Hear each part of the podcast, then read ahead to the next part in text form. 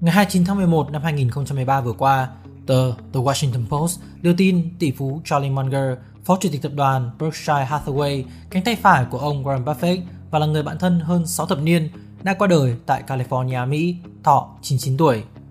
Đa số các bạn trẻ đều biết tới Warren Buffett, nhưng ít ai biết rằng hầu hết những thương vụ đầu tư thành công của ông trong vòng nửa thế kỷ trở lại đây đều có bóng dáng của Charlie Munger. Trong giới tài chính của nước Mỹ, Charlie Munger là một hiện tượng đầy bí ẩn. Ông là bạn đồng hương và là người bạn thân cũng là cánh tay đắc lực nhất của Warren Buffett. Warren Buffett từng nói, công trình kiến trúc to lớn nhất trong đời Charlie chính là thiết kế ra một Berkshire của ngày hôm nay. Kế hoạch mà ông gửi tới tôi rất đơn giản. Hãy thôi quan tâm đến chuyện làm thế nào để mua được những doanh nghiệp tầm trung với mức giá rất hời. Theo đó, hãy mua một doanh nghiệp tốt với giá hợp lý. Làm thế nào mà Charlie, một người từng được đào tạo để trở thành một nhà khí tượng, lại trở thành một Charlie Munger, nhà đầu tư thông minh trên thị trường chứng khoán, cánh tay đắc lực của Warren Buffett. Hãy cùng Spider Room tìm hiểu các bài viết của tác giả Trang Lê từ quỹ đầu tư QM Capital nhé. Charlie Munger là ai? Charlie là đồng hương của Buffett. Ông sinh ra vào năm 1924 tại Omaha, Nebraska. Tài phiệt Bernard Baruch khi ấy được coi là ông hoàng phố Wall. Chứng khoán trở thành chủ đề nóng khi người người nhà nhà đổ xô vào nó. Cha của Charlie là một trong những luật sư hàng đầu về lĩnh vực thương mại tại Omaha. Danh sách khách hàng của ông bao gồm rất nhiều doanh nhân thuộc tầng lớp giàu có trong bang. Charlie đã dành phần lớn thời gian thiếu niên của mình để đọc sách, trong khi các bạn đồng trang lứa chỉ bị cuốn hút bởi những trò chơi điện tử. Thời niên thiếu của Charlie Munger Warren Buffett và Charlie học cùng một khối trong cùng một trường trung học dù kém nhau tận 7 tuổi. Thực ra một trong những công việc đầu tiên mà Charlie từng làm chính là làm thuê cho ông của Warren tại tiệm tạp hóa Buffett trong khu phố. Tiệm tạp hóa Buffett chính là nơi giúp Charlie đặt bước chân đầu tiên vào thế giới kinh doanh. Ông học được cách kiểm kê, sắp xếp kệ hàng, làm hài lòng các thượng đế. Tầm quan trọng của việc đi làm đúng giờ và làm thế nào để hòa hợp với các đồng nghiệp khi giải quyết các công việc chung và dĩ nhiên là cả cách để vận hành máy tính tiền. Sau khi tốt nghiệp trung học, chàng trai 17 tuổi Charlie theo đuổi con đường nghiên cứu toán học tại Đại học Michigan. Tuy nhiên, chỉ sau một năm kể từ trận châu châu cảng, Charlie, này đã 19 tuổi, quyết định rời bỏ đại học để tham gia không quân Hoa Kỳ, được gửi tới Caltech ở Pasadena, California. Charlie chưa lâu đã chuyển hướng sự quan tâm của mình từ toán học sang nghiên cứu khí tượng. Khi cậu thiếu niên Warren Buffett còn đang bận rộn với tỷ lệ và xác suất tại trường đua ngựa Axabanoy, cách chỗ cậu chỉ vài phút đạp xe, thì Charlie Munger đã tìm hiểu về một kỹ thuật đầu tư quan trọng trong khi chơi poker với những người bạn đồng ngũ của mình. Đó là nơi ông học được cách buông tay khi tỷ lệ thắng cược không cao và cược thật nhiều khi tỷ lệ này khả quan. Chiến lược này sau đó được ông áp dụng vào lĩnh vực đầu tư, thể hiện sự thông minh và sáng tạo của Charlie ngay từ khi còn trẻ. Sau chiến tranh, Charlie Munger đã hoàn thành xuất sắc việc học tập, tốt nghiệp loại ưu ngành luật tại Harvard và rời trường vào năm 1948. Vậy câu hỏi đặt ra ở đây là làm thế nào một cậu bé theo đuổi ngành luật chưa từng tham gia bất cứ khoa học nào về đại học kinh tế, tiếp thị, tài chính hoặc kế toán lại trở thành một trong những doanh nhân vĩ đại nhất, một nhà đầu tư thiên tài của thế kỷ 20 và 21. Con đường sự nghiệp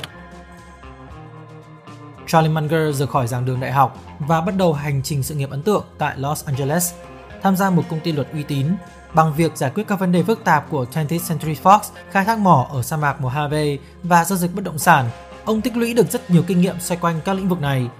Cũng chính trong khoảng thời gian này, Charlie nhận ra rằng nếu chỉ tiếp tục theo đuổi ngành luật, ông sẽ không bao giờ trở nên thực sự giàu có. Ông cần phải thực hiện điều gì đó khác biệt. Gặp gỡ Graham Buffett Mùa hè năm 1959, khi đang ở Omaha để giải quyết các vấn đề thừa kế tài sản của cha mình, Charlie gặp lại hai người bạn cũ ở câu lạc bộ Omaha, một câu lạc bộ kín ở trung tâm của thành phố, nơi các doanh nhân thường lui tới để ăn nhẹ vào buổi chiều, uống chút gì đó và hút điếu xì gà vào buổi tối. Họ quyết định dẫn một anh bạn của họ tới cùng, người đang điều hành một công ty mà họ đã dốc tiền vào để đầu tư và tin chắc rằng Charlie sẽ rất hứng thú để gặp gỡ, một người đàn ông trẻ có tên là Warren Buffett. Theo tất cả các nguồn tin, cả hai đã rất ấn tượng ngay lập tức bởi sự hiểu biết của đối phương. Thông qua các buổi thảo luận về chứng khoán và kinh doanh, họ tìm ra được sự đồng điệu trong tư duy và quyết định hợp tác. Vợ Munger khi đó, Nancy đã hỏi chồng, sao anh lại quan tâm tới anh ta nhiều đến vậy? Munger trả lời, em không hiểu đâu, đó không phải là một con người bình thường. Và đó là sự khởi đầu của mối quan hệ lâu dài và đem lại rất nhiều lợi ích, được coi như là tình anh em gắn bó trong công việc. Sau khi Charlie trở lại California, ông đã cùng Warren nói chuyện điện thoại hàng tuần trong suốt vài năm tiếp theo. Cuối cùng, vào năm 1962, Charlie thành lập công ty đầu tư mà ông hợp tác cùng với một người bạn cũ từng chơi poker với mình. Người này cũng là một thương gia tại sàn chứng khoán Pacific Coast. Ông đồng thời mở thêm và điều hành một công ty luật bao gồm Munger, Toles, Hills và Goods. Trong vòng 3 năm, ông tạm dừng các hoạt động liên quan tới luật để tập trung vào việc đầu tư toàn thời gian. Trở thành thiên tài đầu tư có tiếng trong giới tài chính Mỹ.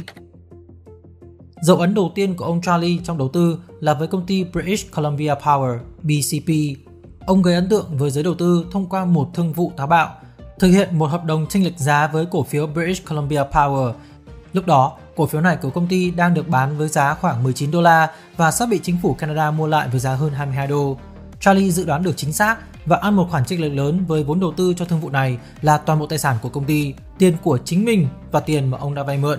Sự nhạy bén của ông trong giao dịch này đã tạo ra thành công đáng kể.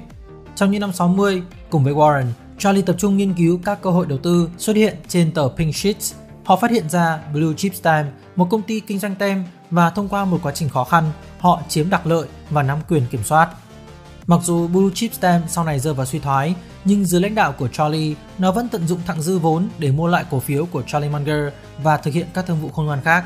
Năm 1968, Charlie Warren và David Sandy Gottsman thành lập Diversified Retailing Company DRC và mua lại chuỗi cửa hàng Honstra Corn. Tuy nhiên, với kinh nghiệm dày dặn, họ nhanh chóng nhận ra rủi ro trong kinh doanh bán lẻ và quyết định bán lại Honstra Corn. Charlie học hỏi từ những thất bại này và nhìn nhận giá trị của việc đầu tư và các giao dịch ít yêu cầu vốn và dòng tiền tự do. Từ năm 1961 tới 1969, quỹ đầu tư của Charlie đã cho thấy lợi nhuận trung bình hàng năm đáng kinh ngạc, chạm ngưỡng 37,1%. Mặc dù đối mặt với khủng hoảng vào năm 1973 tới 1974, Charlie Munger vẫn giữ được tư duy sắc bén trong đầu tư. Sau khi đóng cửa quỹ đầu tư của mình vào năm 1975, Charlie tiếp tục hợp tác với nhà đầu tư Rick Guerin và tham gia quỹ New American Fund. Năm 1977, New American Fund mua lại tập đoàn Daily Journal với giá 2,5 triệu đô. Charlie giữ vị trí chủ tịch. Tập đoàn Daily Journal là một công ty chuyên về xuất bản ở California với các ấn phẩm chính là báo và tạp chí, bao gồm cả tờ Los Angeles Daily Journal và tờ San Francisco Daily Journal. Việc chuyển hướng từ luật, khí tượng học sang tài chính đã mở ra những chương mới trong sự nghiệp đầu tư. Những quyết định thông minh và sự nhạy bén trong nhận định cơ hội đã đặt nền móng cho sự thành công và uy tín của Charlie Munger trong thế giới đầu tư và kinh doanh. Đến với Berkshire Hathaway Năm 1979, Charlie gia nhập và trở thành phó chủ tịch đầu tiên của Berkshire Hathaway. Berkshire Hathaway là công ty tư nhân lớn nhất Georgia, nơi Warren Buffett hiện đang làm chủ tịch kiêm CEO với giá trị vốn hóa thị trường hiện tại vào mức 780 tỷ đô. Năm 1983, Blue Chip Stem sắp nhập vào Berkshire Hathaway. Charlie tiếp quản với tư cách tổng giám đốc của tập đoàn Wesco Financial Corporation, một doanh nghiệp con của Berkshire Hathaway. Việc nắm giữ hai cương vị quan trọng đã tạo điều kiện cho Charlie hỗ trợ cho Warren trong quá trình đưa ra các quyết định đầu tư và quản lý đúng đắn, góp phần không nhỏ vào việc đưa Berkshire Hathaway từ một tập đoàn với thu nhập dòng chỉ 148 triệu đô và giá cổ phiếu là 1.272 đô trên một cổ vào năm 1984 lớn mạnh thành một tập đoàn với thu nhập dòng sấp xỉ 24 tỷ đô với giá cổ phiếu là 210.000 đô la trên một cổ vào thời điểm 2016. Ông Munger chưa bao giờ chính thức nghỉ hưu tại Berkshire Hathaway và lẽ ra sẽ tròn 100 tuổi vào ngày 1 tháng 1 năm 2024. Trong một cuộc phỏng vấn năm 2017, tỷ phú Buffett ghi nhận rằng ông Munger đã thay đổi quan điểm của mình về đầu tư theo chiều hướng tốt hơn.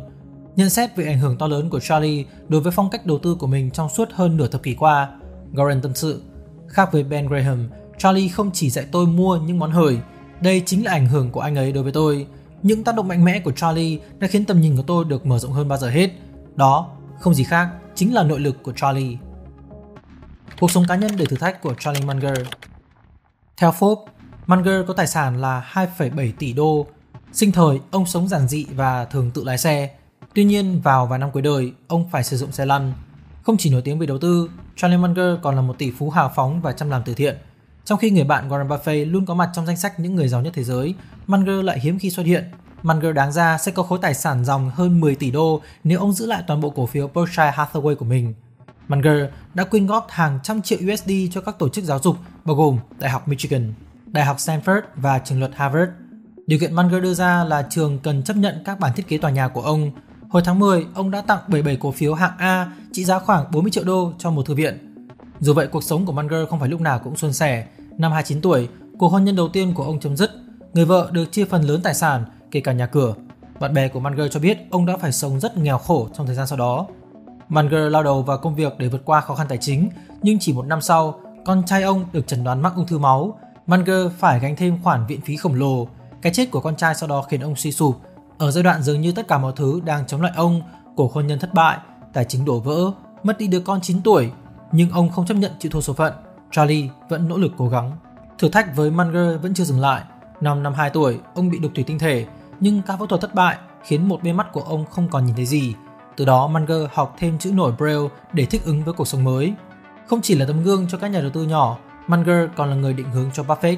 Dù cả hai cùng thay đổi triết lý đầu tư giá trị, Buffett cho biết chính Munger đã thúc giục ông tập trung vào các công ty tuyệt vời với giá hợp lý hơn là các công ty bình thường nhưng giá rẻ. Một số lời khuyên của Charlie Munger dành cho các nhà đầu tư những quan sát của Munger dành cho thế giới cũng được ghi chép lại trong cuốn Sự hóm hình và trí tuệ của Charles Munger. Tôi được nuôi dạy bởi những người luôn cho rằng mình cần làm việc hợp lý nhất có thể. Quan điểm đó đã giúp tôi rất nhiều. Vị tỷ phú 96 tuổi này đã chia sẻ rất nhiều lời khuyên hữu ích tới giới đầu tư. Sau đây là một số lời khuyên hữu ích của ông dành cho các nhà đầu tư mới tham gia thị trường. Lời khuyên đầu tiên, đừng chỉ tập trung vào những con số. Theo Charlie, nếu một nhà đầu tư cá nhân quá tập trung vào những con số thì chẳng khác nào một cậu sinh viên đang cố làm công việc của một chuyên gia. Bạn chỉ đang cố gắng dự phóng một dãy số sao cho khớp với kết quả thực trong quá khứ và có vẻ hợp lý trong tương lai. Giám đốc tài chính CFO của công ty thừa sức vẽ ra những con số trong mơ, kết quả kinh doanh tăng trưởng đều đặn qua các năm. Nếu chỉ sử dụng chúng để tự phóng, bạn sẽ mắc bẫy. Do đó, mỗi ngày ông luôn dành hàng giờ chỉ để đọc và phân tích báo cáo tài chính một cách kỹ lưỡng để tìm ra những điều bất hợp lý trong bánh vẽ mà các CFO đưa ra. Charlie nói rằng, mọi người đang tính toán quá nhiều và suy nghĩ quá ít. Theo quan điểm của ông, tìm hiểu về một doanh nghiệp sẽ bao gồm cả yếu tố định tính và định lượng. Sẽ thật ngốc nếu bạn chỉ nhìn vào những chỉ số tài chính như tăng trưởng doanh thu, mức biên lợi nhuận để tính toán và dự phóng cho tương lai. Thay vào đó, bạn nên đặt những câu hỏi kiểu tại sao công ty đó lại vượt trội hơn so với các đối thủ cùng ngành? CEO có kế hoạch gì cho nhiệm vụ tăng trưởng năm năm tới không? Đâu là rủi ro lớn nhất của doanh nghiệp?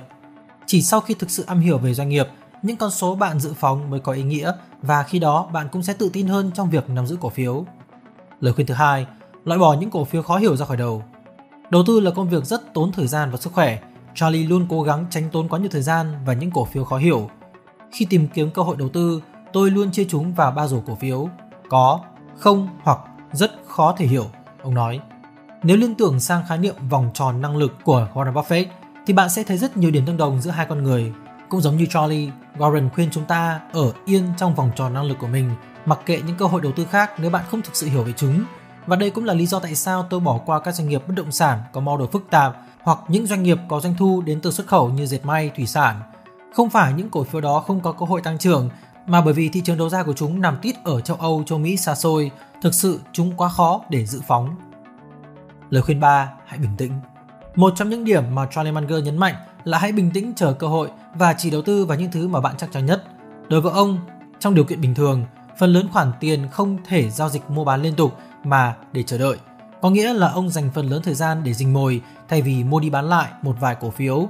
Hãy cứ bình tĩnh, cơ hội sẽ đến với bạn. Lời khuyên thứ tư, luôn đặt câu hỏi. Phải thừa nhận rằng chúng ta luôn có xu hướng quá yêu thích cổ phiếu, nhất là khi chúng đang giúp bạn có lãi. Tuy nhiên, Munger khuyên các nhà đầu tư nên thận trọng và không ngừng đặt câu hỏi về khoản đầu tư của họ. Bạn phải luôn cẩn trọng với những nguy cơ tới từ đối thủ cạnh tranh, nhất là khi đó là doanh nghiệp bạn yêu thích nhất.